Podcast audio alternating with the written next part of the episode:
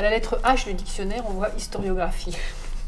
Euh, Qu'est-ce que c'est que l'historiographie et en quoi ça peut nous jouer des tours Alors l'historiographie, c'est euh, en effet l'étude de l'histoire elle-même, comment on a écrit l'histoire, euh, selon quelle modalité, selon quel régime à une époque donnée. Ça, c'est l'historiographie. L'histoire de l'art, elle est fille de l'histoire, cousine de l'histoire? Oui, je dirais plutôt qu'elle est cousine de l'histoire. Cousine de l'histoire. Et elle aussi a son historiographie. C'est-à-dire, on essaye de comprendre comment, à un moment donné, on a euh, interrogé l'art. Euh, ça ne va pas de soi. Euh, on a toujours le sentiment que, pour, en particulier pour l'historien de l'art, l'historien de l'art pense que les œuvres sont faites pour lui, et que les œuvres sont faites pour les musées, etc. C'est évidemment tout à fait faux. Et très longtemps, les œuvres d'art, au fond, occupaient une place relativement mineure dans la vaste histoire de la culture. Hein, C'était vraiment un point. Euh, L'archéologie, par exemple, avait beaucoup plus d'importance. La connaissance des œuvres du passé euh, exhumées euh, du sol était plus importante que l'art lui-même.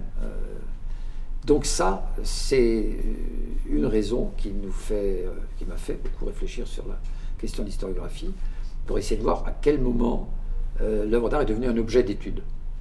Au début de l'histoire, de l'histoire de l'art, c'est-à-dire au XVIe siècle, ce qui intéressait les, premiers historiens, c'était euh, que l'art était euh, un moyen de mieux comprendre l'histoire, était au service de l'histoire d'une certaine façon, ou que la connaissance d'un artiste, par exemple à Florence, permettait euh, de- d'exalter l'image de la ville. Voilà, donc on avait une sorte de, j'allais presque dire, de, fierté de clocher, à dire tel artiste est né à Florence, tel artiste est né à Cologne ou ailleurs.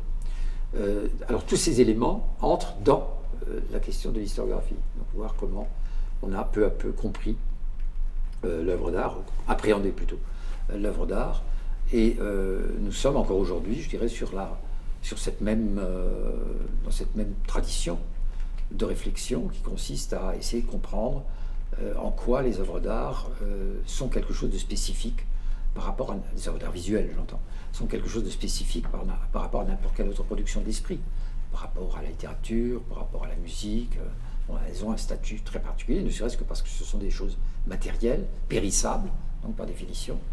Et euh, voilà, ça, suscite chez nous, fatalement, un type d'interrogation différent que lorsque nous parlons de musique. euh, la musique ne meurt jamais.